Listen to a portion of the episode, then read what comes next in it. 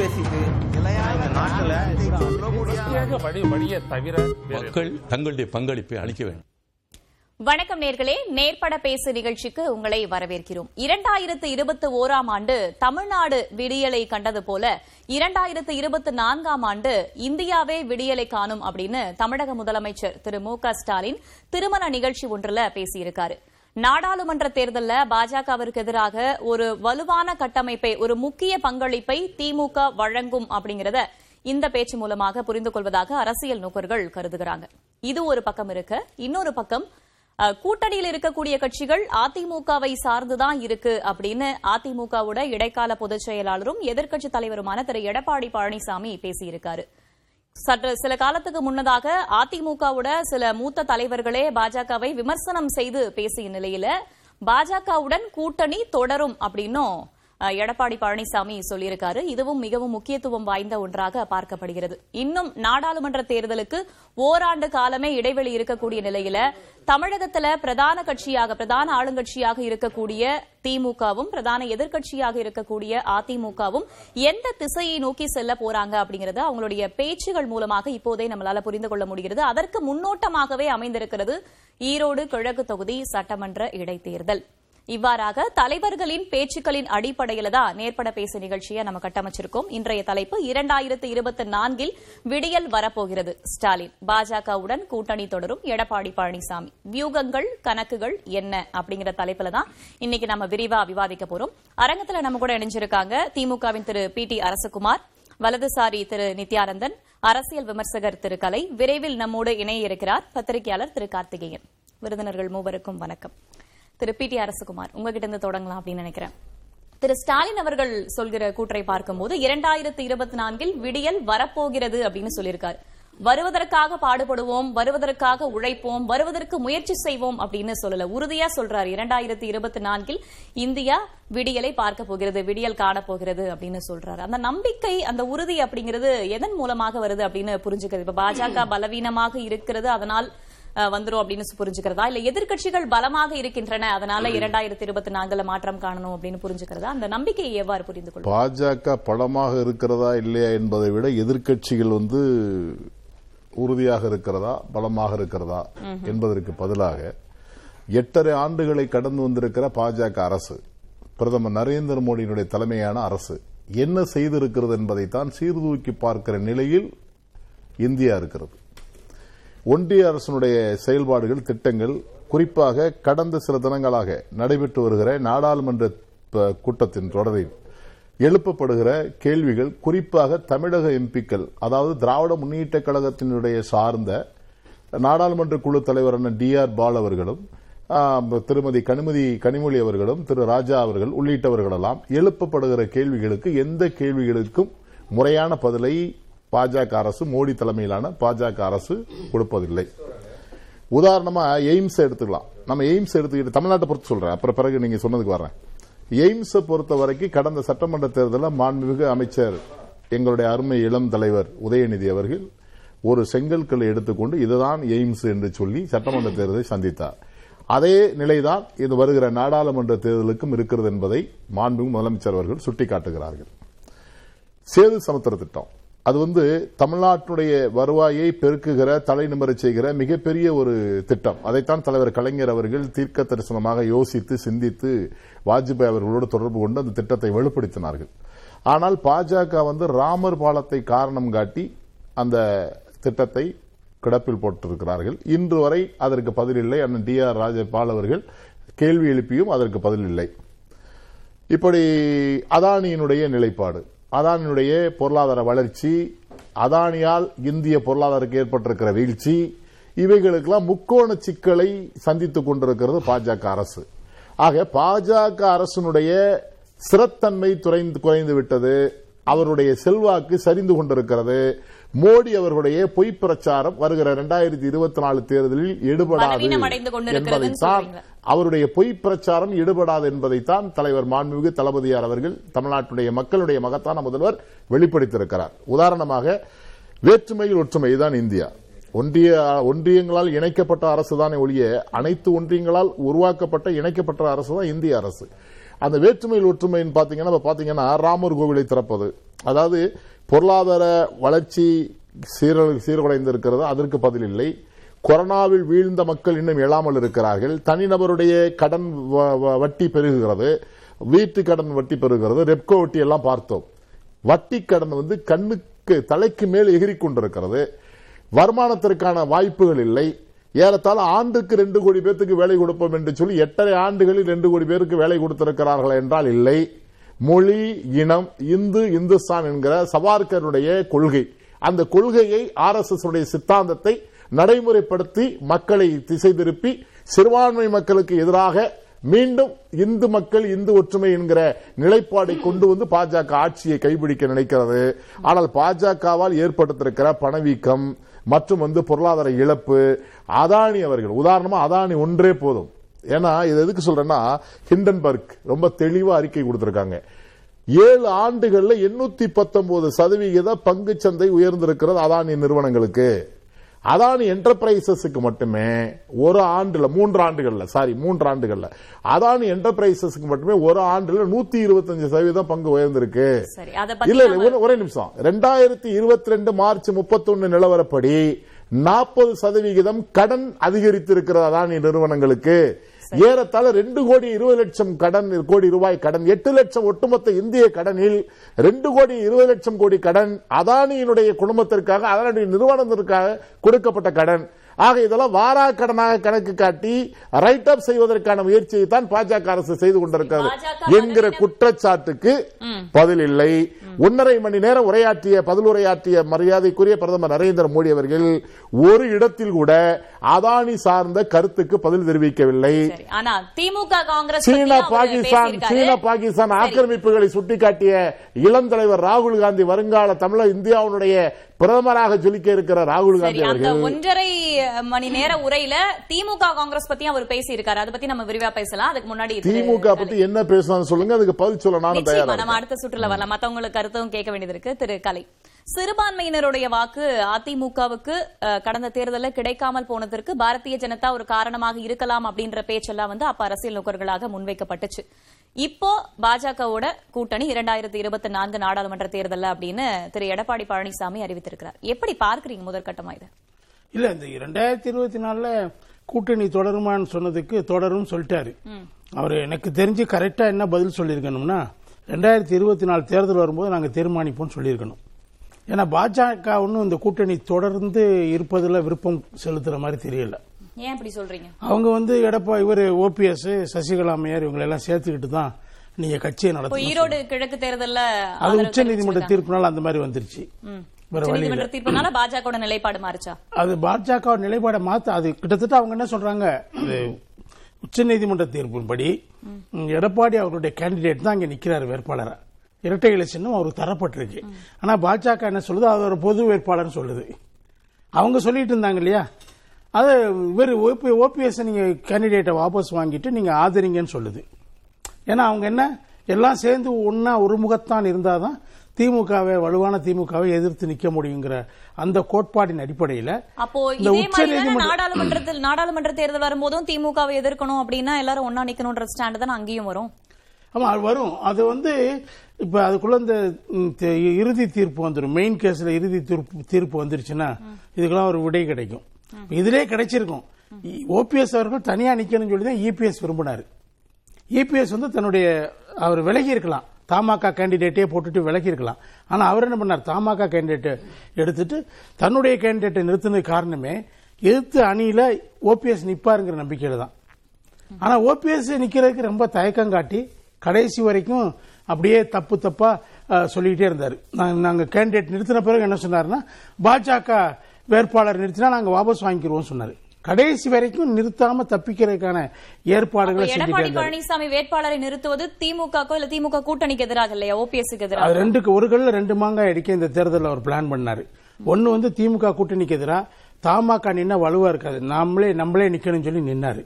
இன்னொரு பக்கம் இன்னொரு கல், அந்த ஒரு கல்ல இன்னொரு மாங்காய் என்னன்னா, ஓபிஎஸ் நம்மளோட ரொம்ப பின்தங்கி இருக்கிறாருன்னு இந்த தேர்தல் மூலமா நிரூபிச்சுட்டா அதிமுக இருக்கக்கூடிய அந்த கிளைம் அந்த அந்த குழப்பம் முடிவுக்கு வந்துடும் நினைச்சாரு. அதான் அவருடைய ஸ்ட்ராட்டஜி. பாஜகவோட அவர் கொஞ்சம் டிஸ்டன்ஸ் பண்ண ஆரம்பிச்சிருக்காருங்கிறது நமக்கு கிளீனா தெரியுது. அவருடைய செங்கோட்டையன் பேசுறது, மற்ற மற்ற தலைவர்கள் தலைவர்கள் பேசுறது ஒரு பக்கம் இருக்கட்டும். எடப்பாடி பழனிசாமி கட்சியோட இடைக்கால பொதுச் செயலாளர் அவர் என்ன நினைக்கிறாரு? அவரு எங்க கட்சி விஷயத்தில் உள்கட்சி விஷயத்துல பாஜக தலையிட முடியாத உரிமை கிடையாதுன்னு சொல்லிட்டாரு. உட்கட்சி தேர்தல் அப்படின்றது வேற, உட்கட்சி பிரச்சனை அப்படிங்கிறது ஒண்ணு சேர்க்க ஒரு தேர்தல் ஒரு கூட்டணி அப்படின்னும் போது நாங்க தொடருவோம் அப்படின்னும் போது அதை எப்படி புரிஞ்சு எந்த கண்டிஷன்ல அதான் அர்த்தம். என்னுடைய கண்டிஷன்ல அதாவது எடப்பாடி அவர்களுடைய டேர்ம்ஸ் அண்ட் கண்டிஷன்ஸ்ல தான் பாஜக உள்ள வர முடியும்.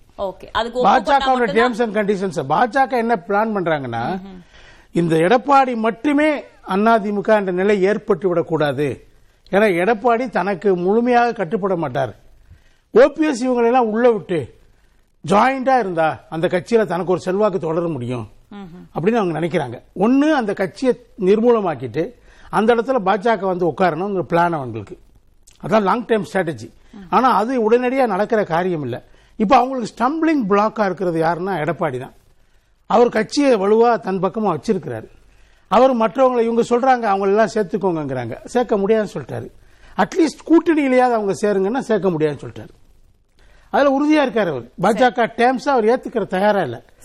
பாஜக என்ன சொல்றதுன்னா என்னுடைய டேர்ம்ஸ் படி தான் இந்த தீர்ப்பே வந்திருக்குங்கிற மாதிரி அவங்க பேசுறாங்க. கிடையாது, அது எடப்பாடியினுடைய கேண்டிடேட் தான் இரட்டை இலை சின்னத்தில் நிற்பதற்கான தீர்ப்பு தான் அது.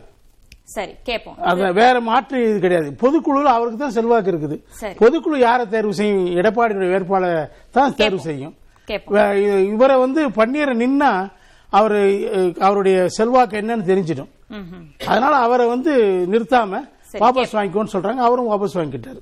கேட்போம். அந்த இரண்டாயிரத்தி இருபத்தி நான்கு நாடாளுமன்ற தேர்தல் கூட முடிவு மாறலாம் உங்களுடைய கணிப்பு மாறலாம். பன்னீர் ஓபிஎஸ் ஸ்டாண்டே என்ன மாறி இருக்குன்னா அவர் இப்ப என்ன சொல்ல ஆரம்பிச்சிட்டாங்க, அவங்க ஜாதி ரீதியா அண்ணாமலை கவுண்டரு எடப்பாடி கவுண்டரு, அதனால அண்ணாமலை எடப்பாடிக்கு ஆதரவா இருக்காரு அப்படின்னு அண்ணாமலையை மட்டும் குறி வச்சு தாக்குறாங்க. பாஜக ஏத்துக்கிறாங்க, அகில இந்திய தலைமையை நாங்க ஏத்துக்கிறோம், அண்ணாமலை நாங்க ஏத்துக்கலன்னு புதிய ஒரு டாக்டிக்ஸ்ல இறங்கியிருக்காங்க அவங்க. சரி, கேட்போம். உட்கட்சி விவகாரம் அப்படின்றது வேற, ஆனா நம்ம பேசுறது பாஜக விசஸ் திமுக அதிமுக அப்படின்றத பேசுறோம்.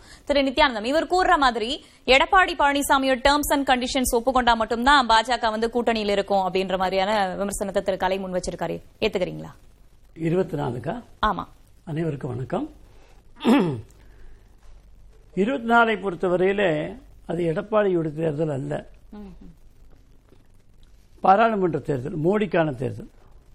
எனவே எடப்பாடியா அண்ணாமலையா என்ற கேள்வி அங்கே இடமில்லை. ஆனா இங்க இருக்கிற கூட்டணிக்கான தலைமை யாருன்ற கேள்வி இருக்குல்ல. தமிழகத்தை அதிமுக தலைமையிலான கூட்டணியா அல்லது பாஜக தலைமையிலான கூட்டணியா? தமிழகத்தை பொறுத்தவரையிலே பெரிய கட்சி இரண்டு கட்சிகள், ஒன்று திராவிட முன்னேற்ற கழகம், இன்னொன்று அண்ணா திராவிட முன்னேற்ற கழகம். அது யார் தலைமை அப்படின்னு நமக்கு தெரியாது. அண்ணா திராவிட தலைமை யாருங்கிற விவாதத்துக்கு நான் வர விரும்பல. அதிமுகவோட தலைமை யாருன்ற விவாதம் நமக்கு வேண்டாம். ஆனா அதிமுக தலைமையிலான கூட்டணி கட்சிகளா இல்ல பாஜக தலைமையிலான இரண்டு கட்சி மட்டுமே தான் பெரிய கட்சி தமிழகத்தில். அதற்கு பின்னால் தான் பாஜக மற்ற கட்சிகள்லாம் வரக்கூடாது.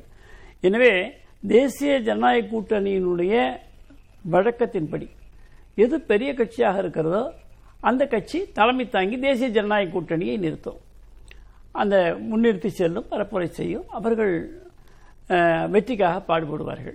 அப்படித்தான் இப்போ இடைத்தேர்தலில் கூட தேசிய ஜனநாயக கூட்டணி வேட்பாளராக இரட்டை இலையை தாங்கி அதிமுக வேட்பாளர் நிற்கிறார்.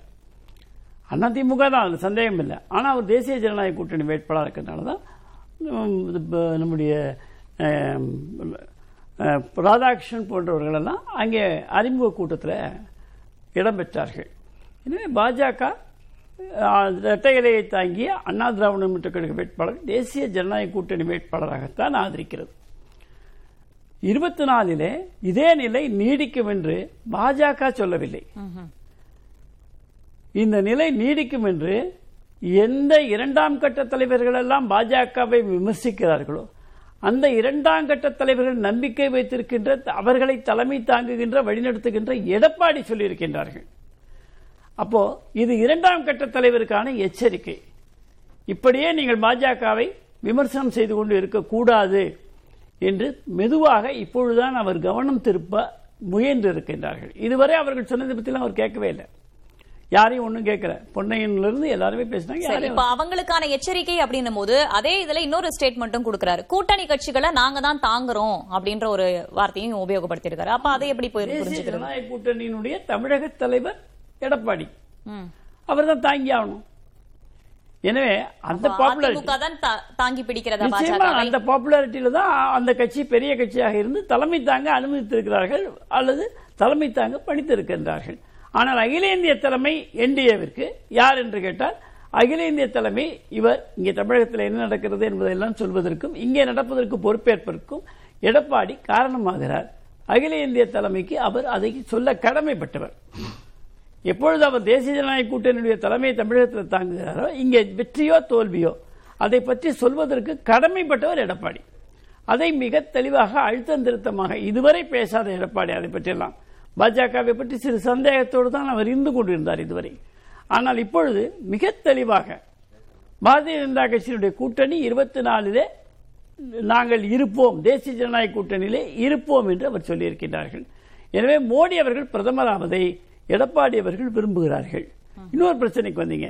இப்பொழுது கடந்த வாரம் முழுவதுமே கடந்த வாரம் வரை ஓபிஎஸ் அவர்கள் அந்த அந்த குழுவினர் பாஜகவை தலையில் தாங்கினார்கள், மோடியை போற்றினார்கள். ஆனால் இன்றைக்கு மோடியை அவர்கள் ஏசவில்லை. அவர்களுக்கு ஒரு ஆதங்கம் இருக்கிறது. அவர்களை மதிக்கவில்லை, அவர்களை நட்சத்திர பேச்சாளர் பட்டியலில் போடவில்லை. அவர்களுடைய உள்கட்சி பிரச்சனை அங்கே இருக்கத்தான் செய்கிறது. அதிலே பாஜக மூக்கை நுழைக்க முடியாது. இந்த தேர்தலில் ஒட்டுமொத்த திராவிட முன்னேற்ற கழக திராவிட மாடல் ஆட்சிக்கு மக்கள் மத்தியிலே அதிருப்தி கூடியிருக்கிறது, எழுந்திருக்கிறது என்பதை வலியுறுத்துவதற்கான தேர்தலாக நாம் சொல்ல வேண்டும் என்று சொன்னால் அனைத்து கட்சிகளும் ஒருமுகத்தோடு இந்த கூட்டணியை இளங்கோவன் வேட்பாளர்களை எதிர்க்க வேண்டும் என்பதுதான் பாஜகவுடைய நிலையாக மிக தெளிவாக அண்ணாமலை அவர்கள் சொல்லியிருக்கின்றார்கள். அண்ணாமலை அவர்கள் இந்த ஓபிஎஸ் சிபிஎஸ் இரண்டு பேரும் ஓரணியிலே இருக்க வேண்டும், வேறு வேறு வேட்பாளர்கள் நிறுத்தக்கூடாது என்பதிலே மிக தெளிவாக முதல் நாளிலிருந்தே சொல்லிக் கொண்டு வந்தார்கள். இரட்டை இலை இருக்க வேண்டும் என்று, அந்த இரட்டை இலையை தாங்கிய அதிமுக வேட்பாளர் பொது வேட்பாளராக இருப்பார் என்று முதல் நாளிலிருந்தே சொல்லிக் கொண்டு வந்தார்கள். அதை மிக வெற்றிகரமாக இரண்டு பேரையும் அணுகி மேலிடத்திலிருந்து ரவி அவர்கள் வருகின்ற பொழுது அவரையும் அழைத்து சென்று மிக சாதுரியமாக அரசியல் ஒரு சாணக்கியத்தனமாக இன்றைக்கு ஒரே வேட்பாளர் உட்கட்சி விவகாரத்தில் தலையிடக்கூடாது அப்படின்னா இரண்டு பேரும் இணக்கமாக இருந்தது நீங்க ஏன் ஸ்டெப் எடுக்கணும்ன்ற ஒரு கேள்வி இருக்கு இல்லையா? திராவிட மாடல் மக்கள் வெறுக்கிறார்கள் என்பதை சொல்ல வேண்டும், உரத்த குரலிலே சொல்ல வேண்டும் என்று சொன்னால் ஒட்டுமொத்த மக்களை ஒன்று திரட்ட வேண்டும், ஒருமுகத்தோடு இருக்க வேண்டும்.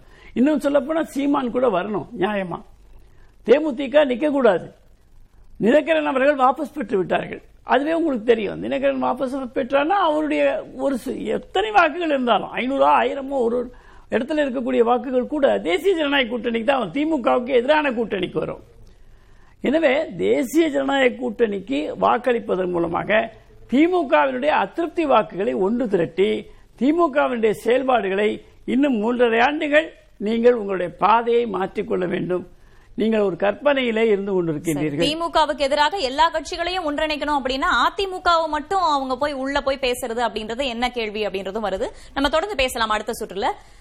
திரு கார்த்திகேயன், இப்ப திரு கலை அவர்கள் சொன்ன மாதிரி ஓபிஎஸ் அவர்களையும் உள்ள கூட்டு வந்து டிடிவி தினகரன் போன்றவர்களையும் உள்ள கூட்டு வந்து அதிமுக உள்ள கூட்டு வர பாஜக முயற்சிக்குது என்பதான விஷயத்த சொன்னார் இல்லையா? அதை நீங்க எப்படி பாக்குறீங்க? உங்களுடைய பார்வை எப்படி இருக்கு? இது ஒன்றும் பாரதிய ஜனதா கட்சி புதுசா பண்ணலையே. ரெண்டாயிரத்தி இருபத்தி ஒன்னுலயே தானே அதை சொல்றாங்க. ரெண்டாயிரத்தி இருபத்தி ஒண்ணுல சசிகலா அம்மையாரையே சேர்த்துக்கணும்னு தானே சொன்னாங்க. அப்போ இப்ப முதல்வர் வேட்பாளராக தன்னை முன்னிலைப்படுத்தின எலெக்ஷன் இபிஎஸ் அவர்களுக்கு, அப்போ அந்த தேர்தலிலேயே வந்து சசிகலா அம்மையார் அவர்கள் டிடிவி தினகரன் அவர்களையும் ஏற்றுக்கொள்ளணும்னு சொல்லி அமித்ஷா அவர்களே நேரடியாக வலியுறுத்தினது தான் நம்ம செய்தியை பார்த்தோம்.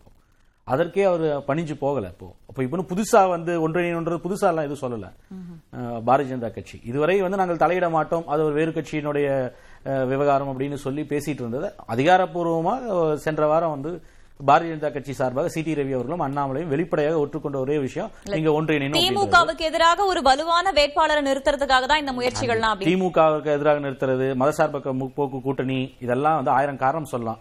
பாரதிய ஜனதா கட்சியை பொறுத்தவரை இபிஎஸ் ஓபிஎஸ் ஒன்றிணையணும், அதுதான கோரிக்கையே.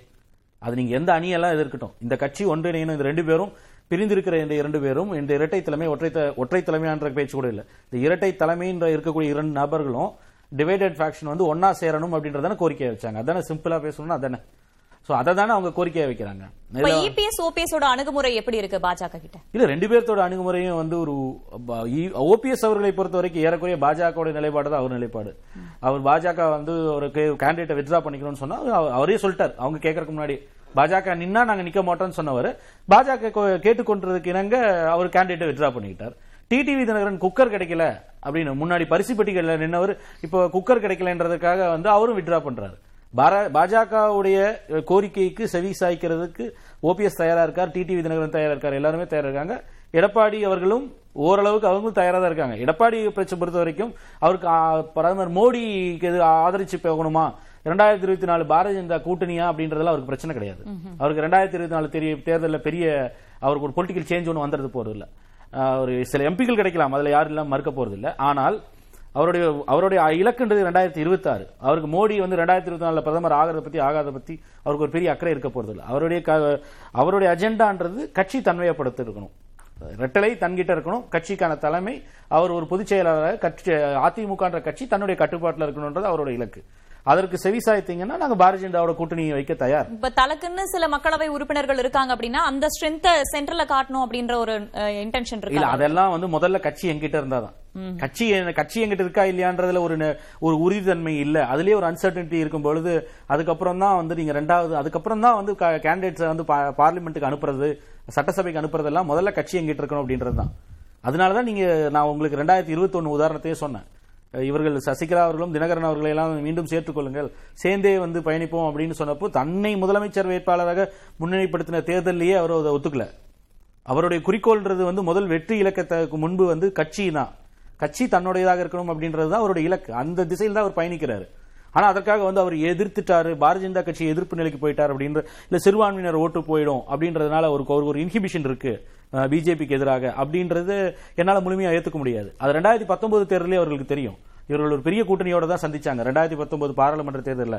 அதிமுக ஒன்றுபட்ட அதிமுக, டிடிவி அது அதுல வந்து இவர் இருந்தார், பாமக இருந்துச்சு, தேமுதிக இருந்தது, பாரதிய ஜனதா கட்சி, இவர்கள் எல்லோரும் சேர்ந்து களம் கண்ட தேர்தலிலேயே ஒரு சீட்டு மட்டும்தான், தேனியில மட்டும்தான் ஜெயிச்சாங்க. அதுல இருந்து அப்பவே அவர்களுக்கு தெரியும் பாரதிய ஜனதாவுடைய கூட்டணி வைக்கக்கூடியதுனால ஏற்படக்கூடிய பிரச்சனைகள் என்னன்னு ஓபிஎஸ் இபிஎஸ் அவர்களுக்கு நன்றாக தெரியும். அதனால வந்து அவருக்கு தெரியாமையெல்லாம் போய் வந்து ரெண்டாயிரத்தி இருபத்தி ஒண்ணுல கூட்டணி வச்சிடல. அதனால இந்த பாராளுமன்ற தேர்தலுக்கு மட்டும் பாரதிய ஜனதாவோட கூட்டணி வைப்பதால நமக்கு ஒரு பாதகம் ஏற்பட்டுரும், சிறுபான்மையினர் ஓட்டு போயிடும், இல்ல வந்து ஒரு பொதுவாக பாரதிய ஜனதாக்கு மீது இருக்கக்கூடிய வெறுப்பு வந்து நம்மளையும் பாதிக்கும் அப்படின்றது அவருடைய முதல்வர் வேட்பாளராக ஃபேஸ் பண்ண தேர்தலுக்கே அவர் யோசிக்கலையா? ரெண்டாயிரத்தி இருபத்தி நாலுக்கு வந்து அவர் ஒரு பெரிய கணக்கா அதுக்கு இருக்க போறது கிடையாது. அவருடைய இலக்கு ரெண்டாயிரத்தி இருபத்தி ஆறு தான். அதற்கு முக்கியம் வந்து அதுக்கு பிரதானமான வந்து விஷயம் வந்து இப்ப கட்சி தன்னுடையதா இருக்கணும். அந்த நிலைப்பாட்டில் தான் உறுதியா இருக்காரு அவரு. அவர் பின்ன பாரதிய ஜனதா கட்சி எதிர்ப்பு மனநிலையிலேயோ இல்ல பாரதிய ஜனதா கட்சியோட உறவை முறித்துக் கொள்வதோ இதெல்லாம் அந்த பேச்சே நடக்க போறது கிடையாது. அது எந்த அதிமுக இருக்கக்கூடிய அந்த கட்சியுடைய இரண்டாம் கட்ட தலைவர்களே வந்து சில விமர்சனங்களை முன் வச்சாங்க. பாஜக கிட்ட நாங்க ரொம்ப எச்சரிக்கையா இருக்கோம், அவங்களுடைய நட்பு கட்சிகள் எல்லாம் அவங்க என்ன பண்ணுவாங்கன்னு எங்களுக்கு நல்லாவே தெரியும். இதெல்லாம் வந்து எடப்பாடி அவர்களுக்கு தெரியாம தான் வந்து ஸ்பர் ஆஃப் மொமெண்ட்ல பேசியிருப்பாங்கன்னு நினைக்கிறீங்களா? திரு பொன்னையன் அவர்கள் பேசின பேச்சாகட்டும் இல்ல ஏதோ ஒரு இடத்துல வந்து ஒரு மேடையில ஒரு தனிப்பட்ட முறையில கட்சியோட செயல்வீரர்கள் கூட்டத்தில் ஒரு இன்கேமரா மீட்டிங்ல பேசுறது வேற.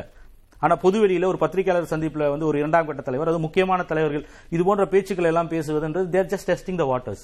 அவர்களுக்கு ஒரு அல்டிமேட்டம் கொடுக்குறாங்க, கட்சி என்னோடதா இருக்கணும், நீ இரட்டலை என்னோடதா இருக்கணும், அதிமுகவுக்கு என்னுடைய தலைமையில செயல்படும் அப்படின்றத ஒரு கோரிக்கையை பாரதிய ஜனதா கட்சி ஏற்றுக்கொண்டால் ரெண்டாயிரத்தி இருபத்தி நாலு கூட்டணியில அவர்கள் கேட்கிற டிமாண்டை ஒத்துக்கிட்டு போயிட்டு கூட்டணியோட இருப்பாங்க. அதான் நடக்க போகுது. அந்த திசையில தான் அவர்கள் பயணிக்கிறாங்க. எடப்பாடி பழனிசாமி அவர்களை பொறுத்தவரை பாரதிய ஜனதாவோட கூட்டணி எல்லாம் அவருக்கு வந்து அவருடைய கன்சர்னே இப்ப கிடையாது. அவருடைய கன்சர்ன் பிரைமரி கன்சர்ன் வந்து இரட்டலை கட்சிக்கு பொதுச் செயலாளராக நான் இருக்க வேண்டும், அதுதான் அந்த திசையை நோக்கி போறதுதான். அதுக்காக தான் இப்போ ஓபிஎஸ் அவர்கள் நினைச்சிருந்தா அன்னைக்கு இன்டர்லாக்கேட்டர் அப்ளிகேஷன்ல ஆர்டர் போட்ட அன்னைக்கு அப்செக்ட் பண்ணிருக்கலாமே. நாங்கள் எந்த பொதுக்குழுவை ஏற்றுக்கொள்ள மாட்டோம்னு சொன்னோமோ, எந்த அவைத்தலைவரை ஏற்றுக்கொள்ள மாட்டோம்னு சொன்னோமோ, அதே அவரை அதே நபரை வைத்து நீங்கள் எப்படி வந்து ஒரு கேண்டிடேட்டை தேர்ந்தெடுக்க சொல்றீங்கன்னு அப்செக்ட் பண்ணிருக்கலாம். ஏன் வந்து ஓபிஎஸ் அன்னைக்கு பெரிய அளவுக்கு அப்செக்ட் பண்ணல? அதான் நான் கேட்கிறேன். அதுக்கப்புறம் ஏன் கேண்டிடேட் ஆப்வியஸா பாரதிய ஜனதா கட்சி சொன்னதாங்க, டிடிவி தினகரன் ஆகட்டும் இல்ல ஓபிஎஸ் ஆகட்டும் பாரதிய ஜனதா கட்சி சொன்னதால வந்து வித்ட்ரா பண்ணிக்கிறாங்க. அது அது ஒரு காரணம். பட் மெயினான காரணம் வந்து ஓபிஎஸ் அந்த தேர்தலில் தன்னுடைய கேண்டிடேட்டை நிறுத்த விரும்பல, அந்த ரிஸ்க் அவர் எடுக்க விரும்பல ஆரம்பத்திலிருந்தே. உச்ச நீதிமன்ற தீர்ப்பு உச்ச நீதிமன்ற தீர்ப்பு நிச்சயமா அவருக்கு எதிரானது. கார்த்திகேயன் சொன்ன மாதிரி எதிரானது. ஆரம்பத்திலிருந்தே அவர் விரும்பலனா அவர் எதுக்காக வேட்பாளர் அறிவிக்கணும்? இல்ல அது வந்து ஒரு கட்டத்துல பாஜக சொல்லி வேட்பாளர் அறிவிச்சாரு. அப்பயே என்ன சொன்னாரு, பாஜக நான் வித்ட்ரா பண்ணிக்கிறேன் சொன்னாரு. அந்த வேட்பாளர் மனு தாக்கல் செய்ததிலேயே சில ஃபார்ம்ஸ்ல குளறுபடிகள் செய்து வேணும்னே திட்டமிட்டு செஞ்சிருக்கிறாங்க. அந்த வேட்புமனு ஏற்றுக்கொள்ளாதபடி தான் வேட்புமனு தாக்கல் பண்ணியிருக்காங்க தகவல்லாம் இப்போ வருது. அதனால் அவங்க வந்து அங்கே நின்னா நம்ம பலவீனம் தெரிஞ்சு போயிடுங்கிறதுல அவருக்கு இந்த உச்ச நீதிமன்ற தீர்ப்பு அவர் என்ன நினைச்சாரு, பாஜக வந்து நம்மளை காப்பாற்ற அதிமுக அப்படின்ற ஒரு கட்சி இருக்கு, அந்த கட்சியில இருந்து பிரிஞ்சு போய் ஒருத்தர் இருக்காரு, அப்போ அதிமுக தான் நம்ம தான் அப்படின்னு நிரூபிக்கணும் அப்படின்னா அவருடைய சுய முடிவாக தான் இருக்க முடியும். எப்படி பாரதிய ஜனதா கட்சி சொல்றாங்க அவர் சுய முடிவு எடுக்கக்கூடிய நிலைமையில அவர் பலமா இல்ல, அவரு ரொம்ப வீக்கா இருக்கிறாரு, அவருக்கு தெரியுது. வெளியில வேற போஸ்டர் பண்ணுவாங்க.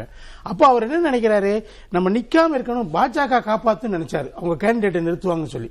அதனாலதான் அண்ணாமலை மேல அவருக்கு கோபம்.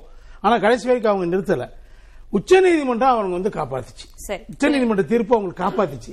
அதனாலதான் அதுல தவறு இருக்கு. ஒரே நிமிஷம், அதை எதிர்த்து பேச மனு போடணும்னா கூட அதை ஏற்றுக்கொள்ள முடியாத தீர்ப்பு தான் அவங்களுக்கு, பேசாம எடுத்துக்கிட்டாங்க. தமிழ் மகன் உசேனை பொறுத்தவரையில ஓபிஎஸ் சிபிஎஸ் ரெண்டு பேரும் சேர்ந்துதான் தேர்ந்தெடுத்திருக்காங்க. அதனால ஓபிஎஸ் தமிழ் மகன் உசேன் மீது நம்பிக்கை இல்லை என்று போட்ல போட முடியாது, ரெண்டு பேரும் சேர்ந்துதான் பண்ணிருக்காங்க.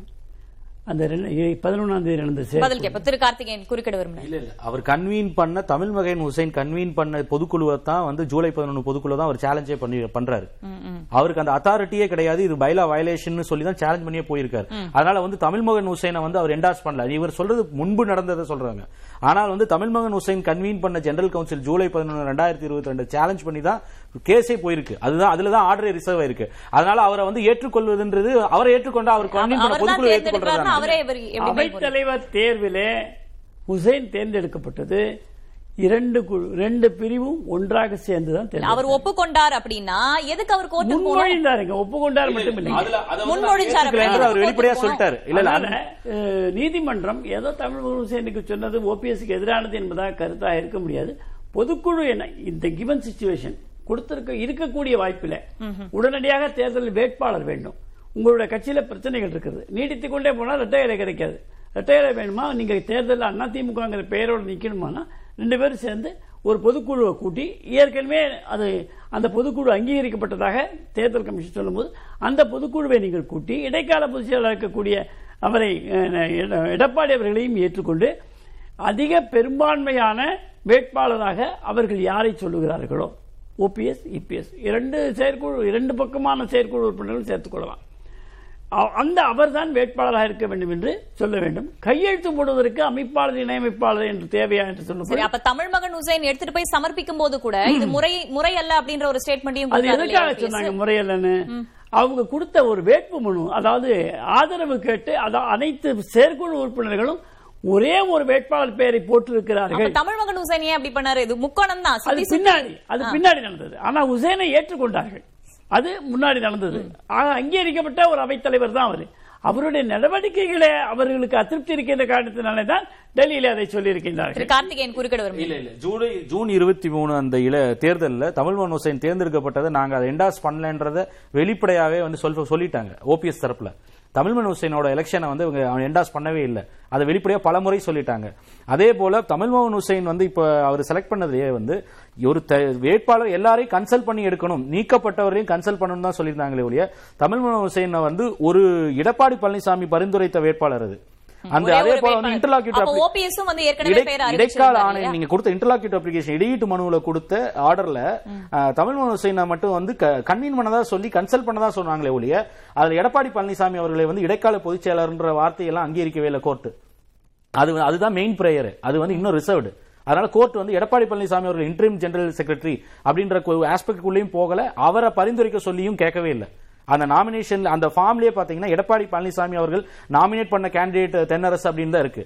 அதுவே வந்து ஃபேக்சுவலி ராங். அதை வந்து அவர் சேலஞ்ச் பண்ணிருக்கலாம், ஆனா அதையும் பண்ணல. அதே போல இவர் தலைமையில எப்படி கூட்ட சொல்றீங்கன்றதை அவர் சேலஞ்ச் பண்ணல. அதை தான் நான் முன்னாடியே ரைஸ் பண்ணேன். நீங்க இது ரெண்டு விஷயமே வந்து ஒரு தேவை இருந்திருந்தால் அவர் அப்செக்ட் பண்ணிருக்கலாங்க. ஆனா அவங்க வந்து வெளியில அப்செக்ஷன் ரைஸ் பண்ணிட்டு எலெக்ஷன் கமிஷன் போய் அதை சொல்லவே இல்லை ஓபிஎஸ் தரப்புல. அது இதுல அதனாலதான் நான் சொன்னேன், இது இந்த என்டையர் ஸ்கீம் ஆஃப் திங்ஸ்லயும் வந்து பிஜேபியோட ரோல் தான் இருக்குன்றத நான் அதுதான் சொன்னேன். நீங்க தலையிடலன்றதெல்லாம் இல்ல, ரெண்டு பேரும் சரி, டிடிவி தினகரன் அவர்கள் பின்வாங்கினதும் சரி, ஓபிஎஸ் அவர்கள் கிடைக்கல, அது எல்லாமே அவர் பரிசு பட்டியல் நின்றவர் தானே அதுக்கு முன்னாடி. அது நான் என்ன சொல்றேன், இப்ப ஓபிஎஸ் அவர்கள் வந்து நின்னதுனால தோத்து போயிரு. இந்த ஒரு இடைக்கால ஒரு இடைத்தேர்தலோட அவுட்கமை வைத்து நீங்க இதுல ஒருத்தர் வந்து இரண்டாம் கட்டத்தில் வந்து பெரிய அளவுக்கு வாக்கு வாங்கிட்டாரு, இல்ல ஓபிஎஸ் அவர்கள் நின்றதுனால அங்க கம்மியா வந்துருச்சு அப்படின்ற அடிப்படையில் வந்து எந்த ஒரு பார்ட்டியோட ஃபைனாலிட்டியை வந்து ப்ராப்பர்ட்டியை டிசைட் பண்ண முடியாது. எலெக்ஷன் கமிஷன் அதை தீர்மானிக்காது, அதுக்கு சட்டத்தில் இடமே கிடையாது. அது வந்து நீங்க ஒரு பொலிட்டிக்கல் ஸ்டாண்ட் எடுக்கிறதுக்கு வேணா பயன்படும், தொண்டர்கள் மத்தியில் மக்கள் மத்தியில் பயன்படுத்தலாமே ஒழிய அந்த கட்டத்தில் அவர் எப்போ தாண்டிட்டாரு.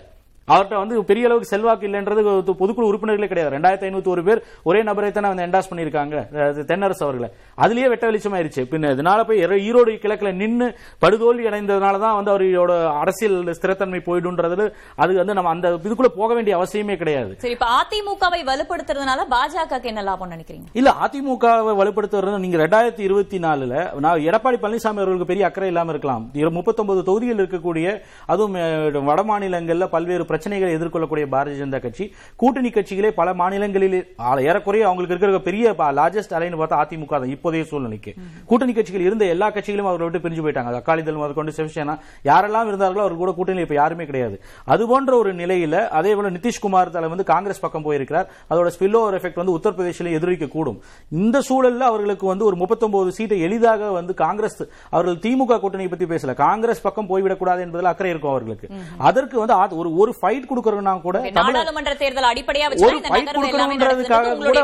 அதிமுக போன்ற ஒரு வலுவான கட்சி தேவை. ரெண்டு திராவிட கட்சிகள் இப்ப அவர்களுக்கு வசம் இருக்கக்கூடிய அதிமுக மட்டும்தான். அதுல களத்தில் யாரோ ஒருத்தர் வலுவா இருக்கிறவங்களோட போய் தான் ஆக வேண்டிய கட்டாயம் இருக்கு. அவர்கள் லாங் டேர்ம் அஜெண்டா அதிமுகவை வந்து பலவீனப்படுத்தி வளர்வதற்கு வந்து பாரதிய ஜனதா கட்சியுடைய வருங்கால திட்டமா இருக்கலாம். ஆனா ஒரு வருஷத்தில் அது செய்ய முடியாது. இரண்டாயிரத்தி இருபத்தி நாலுக்கு அவர்களுக்கு நிச்சயமாக அதிமுக தேவை. இல்லைன்னா வந்து ஒரு ஃபைட் கூட கொடுக்க முடியாம முப்பத்தி மூணு சீட்டை சரண்டர் பண்ண மாதிரி ஆயிடும். சுருக்கமா சுருக்கமா ஒரே ஒரு சொல்றேன். நம்முடைய ஓபிஎஸ் உடைய மகன் ரவீந்திரன் அவர்கள் வெற்றி பெற்றார்கள். ஒரே ஒரு வேட்பாளர் தான் அதிமுக வெற்றி பெற்றாங்க. அந்த தேர்தலில் பாரதிய ஜனதா கட்சி தலைவர் யாருமே பரப்புரைக்கு வேண்டாம் என்ற அளவிலே இவர்கள் போட்டியிட்ட எல்லாவற்றும் எல்லா வேட்பாளரும் தோற்று போனார்கள். ஆனால் இந்த வேட்பாளர் மட்டும் மோடி அவர்கள் வந்து பரப்புரை செய்த பின்னே வெற்றி பெற்றார். அது கிடைத்த படிப்பினை. எனவே எடப்பாடி மனதிலே மாற்றம் இருக்கிறது. மோடியை விலக்கி வைத்து தேர்தலில் நிற்பது என்பது நடக்காத காரியம் பாராளுமன்றத்திலே என்பதை உணர்ந்து நடுவண் அரசு என்றால் அன்றைக்கு இந்திரா காந்தி இங்கே எம்ஜிஆர் என்று சொன்னது போல இன்றைக்கு மோடி இங்கே எடப்பாடி என்ற அளவில் நிற்கலாம். முகமாக வந்து மோடி அவர்கள் இருக்கிறார் அப்படின்னா வேட்பாளர் அறிமுக கூட்டத்தில் ஏன் வந்து மோடி படத்தை கூட போடல? எல்லா கட்சி தலைவர்களோட படமும் இருந்துச்சு, தலைவர்கள் படம். பாரதிய ஜனதா கட்சி சார்பாக தேசிய தலைவர் குறிப்பாக முற்போக்கு கூட்டணியும் கூட வார்த்தையும் கிடையாது, மோடி அவர்கள் படமும் கிடையாது. மோடியுடைய படத்தையும் வச்சாங்க. பாரதிய ஜனதா கட்சியுடைய ஏன் மாத்தினாங்க? பாரதிய ஜனதா கட்சியுடைய வேட்பாளர்கள் நடந்து முடிந்த இரண்டாயிரத்தி இருபத்தி ஒன்று சட்டமன்ற தேர்தலில் மோடி அவர்களுடைய படத்தை நீக்கிவிட்டு எம்ஜிஆர் அம்மையார் ஜெயலலிதா அவர்கள் படத்தை வைத்து அம்மாவுடைய வேட்பாளர் அப்படின்னு சொல்லி ஓட்டு கேட்டு போன தேர்தல் நடந்தது. ஒரு வருஷத்துக்கு முன்னாடி தான் நடந்தது. இன்று வந்து மோடி அவர்களோட வந்து தேனியில ஜெயிக்க ரவீந்திரநாத் வெற்றி பெற்றதுக்கு மோடி காரணம் சொல்றது வந்து ரொம்ப அபத்தம். அதுக்கப்புறம் ஒரு வருஷம் ரெண்டு வருஷம் நடந்த தேர்தலில் மோடி அமித்ஷா பெயரே நீக்கிட்டு எழுதின பெயரை நீக்கிட்டு அம்மா மாற்றி எழுதினாங்க. ஒரே ஒரு விஷயம் திசை மாறி போதான் நினைக்கிறேன் நான். மிக தெளிவாக நடுவண் அரசு என்றால் நடுவண் அரசு என்றால் மோடி இங்கே அதிமுக பெரிய கட்சி. நான் ரொம்ப தெளிவா சொல்லிருக்கேன். அசம்பிளி எலெக்ஷன் இவங்க சொல்லிட்டாங்க எங்களுக்கு இது பொருட்டே இல்லை. ஆனால் திமுகவுடைய எதிர்ப்பு ஓட்டு அந்த கூட்டணியுடைய எதிர்ப்பு ஓட்டு ஒருமுகப்படுத்துவதற்காக அனைத்து முயற்சிகளையும் செய்வோம், அனைத்து கட்சியும் சந்திப்போம் என்றுதான் செய்தார்கள். அதனால ரொம்ப தெளிவா இருங்க. இந்திரா காந்தி அங்க எம்ஜிஆர் பாரதிய ஜனதாக்கு எதிராக ஒரு வலுவான கட்சி நிக்கணும். அது காங்கிரஸ் காங்கிரஸ் உடைய கூட்டணியா அல்லது மூன்றாவது அணியாக எழும்பக்கூடிய வாய்ப்பு ஏதாவது இருக்குதா இந்தியாவில் அப்படின்ற ஒரு கேள்வியும் இருக்கு. இந்த கேள்வியை நம்ம தொடர்ந்து பேசலாம். திரு அரசகுமார், எப்பவுமே ஒரு ஒரு எதிரியை ஜெயிக்கணும் அப்படின்னா எதிர்க்கிறவங்களும் அந்த அளவுக்கு பலமாக இருக்கணும். தமிழ்நாட்டில் பாக்குறோம், நீங்க ஏற்கனவே சொன்ன மாதிரி திமுக காங்கிரஸ் ஒட்டுமொத்தமாக இந்திய அளவில் பார்க்கும்போது திரிணாமுல் காங்கிரஸ் கட்சியோ அல்லது ஆம் ஆத்மி கட்சியோ ஓரணியில சேரத்துக்கான வாய்ப்பு இருக்கா? இல்ல, முதல்ல வந்து பிஜேபி கூட அவங்களுடைய கூட்டணி கட்சிகள் இருக்கான்னு நம்ம பாக்குறோம். வட மாநிலங்கள்ல ஏறத்தாழ எல்லாருமே வெளியேறிட்டாங்க. நிதிஷ்குமார்லாம் வந்து வாழ்நாள்ல அந்த தவறை செஞ்சதுக்காக நான் ரொம்ப வருத்தப்படுறேன் வெக்கப்படுறேன்னா அறிக்கை கொடுக்குற அளவுக்கு இருக்கு. இப்ப எல்லாரும் ஒன்று சேர்றாங்களாங்கிறத விட மாண்புமிகு முதல்வர் அவர்கள் மிக தெளிவா சொல்லியிருக்கார். இது வந்து இந்திய நாட்டை விடுதலை நோக்கி அழைத்து செல்வதற்கு தேசிய கட்சிகளோட கூட்டணி தொடர வேண்டும், தேசிய கட்சிகளுடைய கூட்டணி அங்கம் பெறணும். அப்படின்னா என்ன அர்த்தம்? பிராந்தியமாக இருக்கிற ரீஜனுக்கு பார்ட்டிகளா இருக்கிற பார்ட்டிகள் தனித்து போட்டியிடக்கூடாது அப்படிங்கறத மறைமுகமா சொல்லியிருக்காரு. ஆனா இதுக்கு முன்ன பார்த்தோம்னா இப்போ கேசிஆர் ஆகட்டும், மம்தா பானர்ஜி ஆகட்டும், அவங்க எல்லாம் மூன்றாவது அணி அமைக்கும் முயற்சியிலையும் ஈடுபட்டாங்க. அந்த காலகட்டங்கள் வேற, ஒரு காலகட்டங்கள்ல எல்லாமே வர்றது தேர்தலில் வந்து இயற்கையான ஒண்ணுதான். இப்போ அந்த மூன்றாவது அணி அமைக்க முயற்சி பண்ணுவாங்க. இப்போ கடந்த தேர்தல் கடந்த தேர்தலுங்கிறது கடந்த தேர்தலுங்கிறது வந்து பாஜகவுடைய சிறத்தன்மை வந்து இவ்வளவு குறையல இருந்தது. மக்களுடைய எதிர் விரோத நடவடிக்கைகள், மக்களுக்கு எதிர் நடவடிக்கைகள் இருந்தது. ஆனா இன்னைக்கு வந்து முழுக்க முழுக்க அதாவது அவங்க வந்து ஒரு அதிகார பலத்தை நோக்கி, இப்ப நித்யானந்தன் சார் சொன்னாங்கல்ல, திராவிட மாடல் ஆட்சிங்கிறதுக்கு எதிர்ப்பா வந்து வலுவான ஒரு அணை அமையணும், அது தமிழ்நாட்டில் அதிமுகவோட சேர்ந்துதான் பாஜக உருவாக்கணும், மற்ற கட்சிகள்லாம் இணைக்கணுங்கிற மாதிரிலாம் சொன்னாங்க இல்லையா. இந்த திராவிட மாடல்ல எந்த குறையை நீங்க கண்டீங்க, எங்க திராவிட மாடல் ஆட்சியில குறைபாடு ஏற்பட்டுச்சுங்கிறத சொன்னாங்கன்னா அதுக்கு விளக்கம் நம்ம கொடுக்க தயாரா இருக்கோம். மக்களை தேடி மருத்துவமாக இருக்கட்டும், இல்லந்தேடி கல்வியா இருக்கட்டும், புதுமை பெண் திட்டமா இருக்கட்டும், காலை சிற்றுண்டி மாணவர்களுக்கு கொடுப்பதிலையா இருக்கட்டும், திமுக பல திட்டங்கள் திட்டங்களுக்காக மட்டுமே நான் சொல்லல. ஒவ்வொரு அமைச்சரும் ஒவ்வொரு துறையினுடைய இலாக்கா அமைச்சர்களும், அந்த நேரு சார்ந்த இலாக்காவா இருக்கட்டும், அமைச்சர் சேகர் பாபு சார்ந்த இலாக்காவா இருக்கட்டும், மாசு சார்ந்த இலாக்காவா இருக்கட்டும், ஒவ்வொருத்தரையும் சொல்ல முடியும் நானு, அதுக்கு நேரம் போதாது. நிறைவேற்றாத திட்டங்கள் சொல்லுங்க, விளக்கம் கொடுக்கிறேன். ஆயிரம் ரூபாய் சொல்லுவாங்க, ஆயிரம் ரூபாய் சொல்லுவாங்க. பொருளாதார குழுவை வைத்து மிக சிறந்த முறையிலே ஆய்வுகள் செய்யப்பட்டு அந்த ஆயிரம் ரூபாய் திட்டத்தில் மற்றவர்களுக்கு பாதிப்பு ஏற்படாத வகையிலே, அதே நேரத்தில் வந்து அதுல தவறுகள் நடக்காத வகையிலான சான்றுகளை ஆராய்ந்து கொண்டிருக்கிறார்கள். அது முதலமைச்சர் அவர்களே தெளிவாக சொல்லியிருக்கிறார்கள், கண்டிப்பாக கொடுப்போம் இருக்காரு. ஏங்க ஒன்னரை ஒன்னே முக்க ஆண்டுகளை கூட இன்னும் முழுமையா கடக்கல, இன்னும் இரண்டு ஆண்டுகளை தொடவே இல்லை. இவ்வளவோ சொல்லாத திட்டங்கள்லாம் நிறைவேற்றிருக்காங்க. சொன்ன திட்டங்கள்ல கிட்டத்தட்ட எழுபது சதவீதத்தை கடந்திருக்கோம். எத்தனையோ திட்டங்கள் நடைமுறைப்படுத்தப்பட்டிருக்கு. உட்கட்டமைப்பு, இன்னைக்கு மெட்ராஸ்ல மழை பெஞ்ச தண்ணி நிக்கல் தேங்கலைங்க, மழை நீர் தேங்கல. அது எவ்வளவு பெரிய இன்ஃப்ராஸ்ட்ரக்சரல். இதையெல்லாம் சொல்லிட்டு இதையெல்லாம் பாராட்ட மனசுலாட்டியும் கூட பரவாயில்ல. ஆனா இவ்வளவு திட்டங்களை செஞ்சிட்டு இருக்கிற அரசு வடன் மாநிலங்கள் எல்லாம் தமிழ்நாட்டை குறிவைக்கிறது. இவங்க சொன்னாங்க, எத்தனை பத்திரிகைகள் பாராட்டி எழுதுகிறது சிறந்த முதல்வர், சிறந்த ஆட்சி என்று. அதெல்லாம் மறுக்க முடியாது. திமுகவுக்கு எதிர்கட்சியாக எதிராக நினைக்கிறது, ஆப்போசிஷனா நினைக்கிறது யாரு, அதிமுகவையா பாஜகவையா? இல்ல, திமுக பொறுத்தவரைக்கும் மக்களுக்கு யாரு விரோத நடவடிக்கைகள் ஈடுபடுறாங்களோ அவங்க பூரா எதிரிதான் திமுகவுக்கு. வந்து திமுக வந்து மக்களுக்கான இயக்கம், அது பேரறிஞர் அண்ணா சொன்னது, மக்களுக்கான இயக்கம் திமுக. அரசியல் யாரை எதிரியாக பார்க்கிறீர்கள்? இல்ல, எதிரியா பார்க்கிற அளவுக்கு யாருமே இல்ல. அதாவது எதிரிகள் பார்க்கணும் அப்படின்னா சூழ்ச்சிகள் தான் இங்க நடக்குது. உண்மைக்கு அப்பாற்பட்ட சொன்னாங்கல்ல, இவர் கலை கூட சொன்னாரு, ரொம்ப அழகா சொன்னாரு, எடப்பாடி வந்து எப்பவுமே திறத்தை விட்டு கொடுக்க மாட்டார் அப்படிலாம் சொன்னாரு அவர். நித்யானந்தன் சார் அழகமா சுசுகமா போட்டு உடைச்சார். அதாவது ரெண்டாயிரத்தி இருபத்தி நாலு பாராளுமன்ற தேர்தலுங்கிறது இன்னும் அடுத்த ஆயுதத்தை பாரதிய ஜனதா கையில் எடுக்கும். மிரட்டுகிற வழக்குகள் போன்ற ஆயுதங்களை எல்லாம் கையில் எடுக்கும். இவங்க பாஜக விட்டு தப்பிச்செல்லாம் போகவே முடியாது. அதுல எந்த மாற்று அவர் அப்படி சொல்லல. நாங்க சொல்றோம் ஆயுதங்க, அவர் போய் சொல்ல முடியுமா? நாங்க மிரட்டுவோம் சொல்ல முடியுமா? அவரு நான் கேட்கிறேன். இல்ல இல்ல நான் கேட்கிறேன் இல்ல நான் கேங்க எங்களை என்ன மிரட்டுறாங்க சொல்லுங்க, ஆதாரத்தை சொல்லுங்க. கேஸ் இருக்கிறது வேற சார், வழக்கு இருக்கிறது வேற, வழக்கு தொடுக்கிறது வேற, வழக்கு நடக்கிறது வேற. இந்த அதிமுகவில் வழக்கு தொடுக்கப்பட்டிருக்கு, வழக்கு நடந்துகிட்டு இருக்கு. நீங்க திமுக போற போக்குல சொல்லிட்டு போதீங்க கேஸ் இருக்கு. எல்லா வழக்கு எல்லா வழக்கு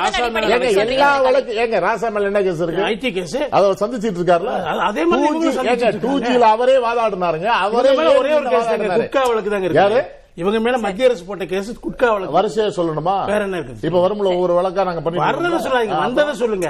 ஏங்க நீங்க திமுக திமுக நீங்க பாஜக சார்பா திமுக மேல பனிஷ்மென்ட் இல்ல, திமுக மேல பனிஷ்மென்ட் பண்ண வழக்கு என்ன சொல்றீங்க? திமுக மேல பாஜகவோட கூட்டணி பனிஷ்மென்ட் சொல்லுங்க. திமுக மேல பாப்போம். நீங்க பாஜகவோட கூட்டணி போலனா மிரட்டுவாங்க. நீங்க மிரட்டுறீங்க. யாரு பாஜக மிரட்டு? பாஜக மிரட்டு, உறுதியா மிரட்டு. என்ன சந்தேகம்? நீங்க பேசுறீங்க பாஜக மிரட்டு சார். பாஜக திரிணாமுல் மேல ஏகப்பட்ட கேஸ் இருக்கு. பயப்பட்டாங்களா? ஆம் ஆத்மி மேல ஒருத்தர் ஜெயிலே இருக்காரு, ஆறு மாசத்துக்கு மேல அமைச்சர் மிரட்டுறாங்களா? பயந்துட்டாங்களா? என்ன காரணம்? திமுக மேல ஏகப்பட்ட கேஸ் இருக்கு. இல்ல அதுக்கு என்ன காரணம்? பயந்துட்டாங்களா? அதிமுக மட்டும் எப்படிங்க பயப்படுறாங்க? என்னங்க காரணம்? இதெல்லாம் லாஜிக்கலா பேசுங்க, தர்க்க ரீதியா நீங்க பேசுங்க. இவ்வளவு பேர் மேல சரி சார் நான் கேக்குறேன். அதிமுக மேல உங்க மேல கேக்குறேன். அதிமுகவுக்கு வந்து அங்கீகரிக்கப்பட்ட பொதுச்செயலாளர் எடப்பாடி மாறிட்டாரா? திரிணாமுல் காங்கிரஸ் மம்தா பானர்ஜி அப்படி இல்லங்க, கெஜ்ரிவால் அப்படி இல்ல, கெஜ்ரிவால் அந்த கட்சியினுடைய தலைவர், மம்தா பானர்ஜி ஒரு வயமிக்க தலைவர். அது உட்கட்சி பிரச்சனை, அதுக்கு சொல்ல வரலங்க, சொல்றாரு இல்லையா? இல்ல நான் என்ன கேக்குறேன்னா, ஒரு நித்யானந்தன் சார் கூட தான் சொன்னாங்க, இந்திரா காந்தியும் எம்ஜிஆரும் இருந்ததை போல மோடியும் எடப்பாடியும். நாங்க இந்த தொலைக்காட்சி பார்த்துட்டு இருக்கவங்க இதை விட ஒரு காமெடியை இந்த ஆண்டுல கேட்டிருக்க மாட்டாங்க. ரெண்டாயிரத்தி இருபத்தி மூணு அவருடைய கற்பனை இல்ல, அவருடைய கற்பனைங்க. ஆனா மக்கள் ஏத்துக்கணும்ல, கற்பனைக்கு ஒரு அளவு இருக்குல்ல, மக்கள் ஏத்துக்கணும், மக்கள் ஏத்துக்கணும்ல. அதான் சொல்றேன், மக்கள் ஏத்துக்கணும்ல. நான் என்ன சொல்ல வரேன்னா, திராவிட மாடல் ஆட்சியில எது குறைன்னு சொல்லுங்க. இந்த இடத்துல கோட்டை விட்டாங்க, இந்த இடத்துல குறை போட்டாங்க அப்படின்னு சொல்லுங்க. சொல்லுங்க, நான் சொல்ல தயாரா இருக்கேன். இல்ல நம்ம அதை தாண்டி நம்ம வெளியில போறோம். இப்ப எங்களுக்கு திராவிட மாடல் ஆட்சி வந்து இந்தியா பூரா ஏத்துக்குது, வட மாநிலங்கள் ஏத்துக்குறாங்க, பல்வேறு தலைவர்கள் ஏத்துக்கிறாங்க, பல்வேறு மக்கள் இதை ஏத்துக்கிறாங்க. இந்த திட்டங்கள் ஏங்க இன்னைக்கு இன்னைக்கு கிராமப்புறத்தோட கிராமப்புற இணைப்பு சாலைகளே வந்து திமுக தலைவர் கலைஞர் கொண்டு வந்ததானங்க. அதுல இருந்து வந்ததானே இருபத்தைந்து ஆண்டுகள். ஏன் வேற எங்க போவாங்க? திராவிட மாடல் தான் கலைஞர். திராவிட மாடல் எல்லா திராவிட மாடல் எந்த மாநிலம் எந்த மாநிலம் தமிழ்நாட்டை ஃபாலோ பண்ணலன்னு சொல்லுங்க. இல்ல தமிழ்நாட்டில் இருக்கிற திமுக ஆட்சியில கொண்டு வரப்பட்ட திட்டங்கள் திராவிட மாடல் எங்களுக்கு சொந்தம்னு திரு எடப்பாடி பழனிசாமி அவர்களும் முன்னாடி பேசியிருக்காங்க. அதை பத்தி திராவிட மாடல் சொந்தம் மாடல கிண்டல் திராவிட மாடல் அதைத்தான் சொல்லுங்க. திராவிட மாடலுடைய ஃபெயிலியர் சொல்லுங்க. இடைவேளைக்கான நேரம். இப்போ உங்களை பொறுத்த வரைக்கும் உங்களோட எதிரி பாஜகவா அதிமுக? நேரடியாக எதிரியா நீங்க பாஜக விமர்சனங்களையும் முன்வைக்கிறீங்க.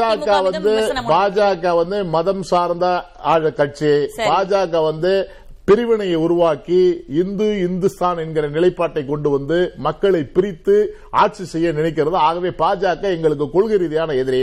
பாஜகவுக்கு அடிமை சாசனம் புரிந்து கொண்டிருக்கிற அதிமுக எங்களுக்கு இரண்டாவது எதிரி. அதிமுக இரண்டாவது, பாஜக தான் பிரதான எதிரி. அப்ப பாஜக தானே பாராளுமன்ற தேர்தலுக்கு போது பாஜக தானங்க, சட்டமன்ற தேர்தல் அதிமுக எந்த கட்சி நீங்க கேட்டீங்கன்னா பரவாயில்ல. தொடர்ந்து பேசலாம். திரு கார்த்திகேயன், இரண்டு கேள்விகள். திரு அரசகுமார் சொன்னதன் அடிப்படையில பாஜக பிரதான எதிரி அப்படின்னா திமுக அதை எவ்வாறு எதிர்கொள்ளும்? அதே போல காங்கிரஸால ஓராண்டுக்குள்ள பாரதிய ஜனதாவை எதிர்க்கக்கூடிய அளவுக்கு ஒரு மீண்டும் ஒரு பெரிய சக்தியாக உருவெடுக்க முடியுமா? இரண்டு கேள்விகள் சுருக்கமாவது. காங்கிரஸ் ஒன்னும் நீங்க அதுக்குள்ள ரைட் ஆஃப் பண்ண வேண்டிய அவசியம் இல்ல, ரைட் ஆஃப் கிடையாது. பட் பாரதிய ஜனதாவை கம்பேர் பண்ணும்போது பாரதிய ஜனதா பத்திற்கும் மேற்பட்ட மாநிலங்கள்ல நேரடியாக ஆட்சியில் இருக்காங்க, நான்கிற்கும் மேற்பட்டதுல கூட்டணியோடு இருக்காங்க. இப்ப காங்கிரஸ் அப்படின்னும் போது எல்லா கட்சிகளையும் ஒருங்கிணைத்து ஒரு பெரிய சக்தியாக உருவாக்க முடியுமா அப்படின்றது கேள்வி. இல்ல அந்த பைண்டிங் போர்ஸ் வந்து காங்கிரஸா இருக்கணும்னு அவசியம் இல்ல. நீங்க யுனைடெட் ஃப்ரண்ட் கவர்மெண்ட் மூன்றாவது அணியா இருக்கலாம். மூன்றாவது அணின்னு அவசியம் இல்லையே, நான் தான் சொல்றேன். ஒரு யுனைடெட் ஃப்ரண்ட் கவர்மெண்ட் இருந்திருக்கு. அதே போல இப்ப நீங்க யூபிஏல கூட வந்து இடதுசாரிகளும் காங்கிரஸ் ஒரே அணியில இருக்கு இல்லையா? இல்ல இப்ப திரிபுரால நடக்க போற தேர்தலில் காங்கிரஸும் இடதுசாரிகளும் சேர்ந்து தான் களம் காண போறாங்க. அதனால ஆல்ரெடி எல்லாமே முடிஞ்சு போச்சு அப்படின்றது. ரெண்டாயிரத்தி பத்தொன்பதுல ஒரு படிப்பினை இருந்தது இந்த பிஜேபி அல்லாத கட்சிகளுக்கு. யாரெல்லாம் வந்து பிரதமர் வேட்பாளராக வந்து தன்னை வந்து கற்பனை செய்து கொண்டார்களோ அவருக்கெல்லாம் வந்து ஒரு ரியாலிட்டி செக் கொடுத்த தேர்தல் அது. அதுல பல பேர் வந்து மம்தா பானர்ஜி ஆகட்டும், நிதிஷ்குமார் ஆகட்டும், இல்ல இப்போ இருக்க இருக்கக்கூடிய சந்திரசேகர் ராவ், குறிப்பாக சந்திரசேகர் ராவ் அண்ட் மம்தா பானர்ஜி, அதே போல வந்து யூபியில் இருக்கக்கூடிய கட்சிகள் அகிலேஷ் யாதவ் போன்றவர்களுக்கெல்லாம் வந்து ஒரு ரியாலிட்டி செக் கொடுத்தது. அந்த களத்தை அவர்கள் புரிந்திருப்பார்கள் நான் நினைக்கிறேன். இரண்டாயிரத்தி இருபத்தி நாலுல ஒரு அசுர பலத்தில் இப்ப இருக்கக்கூடிய பாரதிய ஜனதா கட்சி வலுவிழந்து கொஞ்சம் வலு இழந்திருக்கு, அதுல சந்தேகம் கிடையாது. கூட்டணி கட்சிகள் பெரிய அளவுக்கு கிடையாது. எதிர்கொள்ளும் பிரச்சனைகள் அதிக அளவில் இருக்கும் பொழுது அவர்களை வந்து ஒன்றிணைப்பது அப்படின்றது ஒரு பெரிய கஷ்டமா இருக்கக்கூடிய இருக்கக்கூடாதுன்னு நான் நினைக்கிறேன். அதனால அவ்வளவு எளிதா பண்ண முடியாது. அதை காங்கிரஸ் தான் பண்ணணும் அவசியம் இல்லை. அது திமுக போன்ற கட்சியோ மம்தா பானர்ஜி கூட முன் வரலாம், முன்னெடுத்து செல்லலாம், யார் வேணா முன்னெடுத்து செல்லலாம். ஆனா மம்தா பானர்ஜிக்கு ஏன் வந்து சிக்கல்கள் வரல அப்படின்ற, மம்தா பானர்ஜி வந்து துணை ஜனாதிபதி தேர்தலில் என்ன எடுத்த நிலைப்பாட்டே நமக்கு தெரியும். ஜெகதீப் தன்கரை வந்து தேர்தல் தேர்ந்தெடுக்கப்பட்டப்போ என்ன மாதிரியான நிலைப்பாட்டில் இருந்தாங்கன்னு நல்லாவே தெரியும். இப்போ அவர்கள் வந்து ஆளுநர்கள்ட்ட பிரச்சனைகளை ஃபேஸ் பண்றது இல்லை. ஸோ அந்த இதெல்லாம் எப்படி பேன் அவுட் ஆக போறதுன்றது ரொம்ப டூ ஏர்லி. ஆனால் இந்த பாரத் ஜோடோ யாத்திரை தான் இருக்கு. ஓராண்டுன்றது வெரி லாங் டைம். ஒரு பார்லிமெண்ட்ரி எலெக்ஷன் அரசியல்லையே, அதுவும் வந்து ஒரு தேர்தலுக்கு ரொம்ப ரொம்ப நெடிய காலம். அது ஒரு வாரத்துக்குள்ளேயே பல மாற்றங்கள் நடக்கும். கடைசி வரைக்கும் வந்து பல மாற்றங்கள் நடக்கலாம். தமிழகத்தை பொறுத்த வரைக்கும் பெரிய மாற்றம் நிகழ போறது எனக்கு தெரியல. அன்லஸ் அதிமுக பாஜக கூட்டணி மாற்றம் ஏற்பட்டாலே ஒழிய, இந்த பக்கம் திமுக தரப்பிலான மதசார்புக்கு முற்போக்கு கூட்டணி வந்து ரொம்ப வலுவாக இருக்கிறாங்க. அது போன்ற கட்சிகள் தேசிய அளவில் ஒன்றிணையணும், ஒரு அணிதிரவு நடக்கணும். சிவசேனா வந்து வலுவாக காங்கிரஸ் கூட இருக்கு, அதற்கான வாய்ப்புகள் இருக்கு. நம்ம இப்பவே வந்து அதை ரைட் ஆஃப் பண்ண முடியாது. திமுகவை பொறுத்தவரைக்கும் இது வந்து ஒரு ஐடியாலஜிக்கலா தான் அவங்க பாக்குறாங்க. அவர்களுக்கு வந்து தமிழகத்தை பொறுத்தவரைக்கும் அவர்கள் எதிரி என்பது அதிமுக தான் அவங்க எதிரியாக பாவிக்கிறாங்க. அவர்கள் பாரதிய ஜனதா கட்சியெல்லாம் ஒரு எதிரியாக வந்து கருதுவதே கிடையாது. அது வந்து கலை யதார்த்தமும் கூட. ஆனால் நடக்கக்கூடிய தேர்தல் இல்ல, இங்க இருக்கக்கூடிய பொலிட்டிக்கல் ரெட்ரிக்ன்றது வந்து ஒரு ஐடியாலஜிக்கல் பிளைனுக்கு இப்ப போயிடுச்சு. இப்ப நடக்கக்கூடியது வந்து ஒரு மதசார்பற்ற ஒரு பெரியாரியல் அம்பேத்கரியல் பொது உடைமை பேசக்கூடிய கட்சிகள் ஒரு பக்கம் அணித்திரண்டு இருக்கு. அதுக்கு எதிரான ஒரு கட்சியாக இருக்கக்கூடிய பாரதிய ஜனதாவுடைய ஒரு சனாதன வர்ணாசிரம சித்தாந்தத்தை வந்து மற்றொரு அணியாக வந்து கட்டமைப்பு ஒரு இருக்கு. அதனால கொள்கை ரீதியாகத்தான் அவர்கள் வந்து இதை எதிர்கொள்றாங்க. திரு நித்யானந்தன், உங்களுடைய இறுதி கருத்து சுருக்கம். நிறைய பிரதமர்கள் பத்தொன்பதுல இருந்தாங்க, அவங்கெல்லாம் மறைஞ்சு போயிட்டாங்கலாம் நம்ம நினைக்க வேண்டாம். தேர்தல் வரும்போது அவங்கெல்லாம் புத்தி சில மாதிரி வருவாங்க. இப்போ குறிப்பிட்ட வரிசையாக குறிப்பிட்ட பாருங்கள், மம்தா, அகிலேஷ், எந்த சந்திரபாபு நாயுடுக்கு என்ன நிலைமையோ அந்த நிலைமைக்கு இவங்க இன்னும் ஆயிட்டு தான் நினைக்கல. அவங்க சந்திரபாபு நாயுடு புரிஞ்சுக்கிட்டார், ஒதுங்கிக்கிட்டார். இப்போ இவங்கெல்லாம் இன்னமும் புத்துயரோடு இருக்காங்க. அதனால தேர்தல் வருகின்ற பொழுது தான் யார் முதல்வர் யார் பிரதமர் என்பது தெரியும். அதிலும் ராகுல் காந்தி அவர்களை திராவிட எப்பொழுதுமே பிரச்சாரத்தில் பரப்புரையில் திராவிடர்கள் சொல்வது போல யாரை பார்த்தாலும் ஜாதியை வைத்து அழைக்கக்கூடியவர்கள் ஒரு கவுல் பிராமணரை பிரதமராக கடந்த தேர்தலில் அறிவித்தார்கள். எதிரணியில் ஒரு பிற்படுத்தப்பட்ட ஒரு மோடி அவர்களை நிறுத்தினார்கள். ஆனால் இவர்கள் ஆதரித்தது ராகுல் காந்தியை தான். இந்த முறையும் ராகுல் காந்தி தான். சிதம்பரம்லாம் வர முடியாது, தமிழ்நாட்டிலேருந்து ஒரு வேட்டி கட்டிய தமிழெல்லாம் வர முடியாது, ராகுல் காந்தி தான். அதனால் இது எந்த விதத்திலேயும் மோடி வலுவிழந்தார் வலுவிழந்தார் என்பதெல்லாம் ஏற்றுக்கொள்ள முடியாதது. கடந்த தேர்தலை காட்டிலும் நீங்க பதினாலுல ஜெயிக்கும் போது அவர் இரண்டு விஷயங்களை கடுமையாக எதிர்க்க எதிரி அந்த எதிரி அந்த எதிர்ப்பு விமர்சனங்களை நேரிட்டது. என்ன, டாக்ஸ் ஜிஎஸ்டி போட்டாங்க, கடுமையான விளைவு எதிர்ப்பு. இன்னொன்று ரெண்டு ரெண்டு விஷயங்கள் சொன்னார்.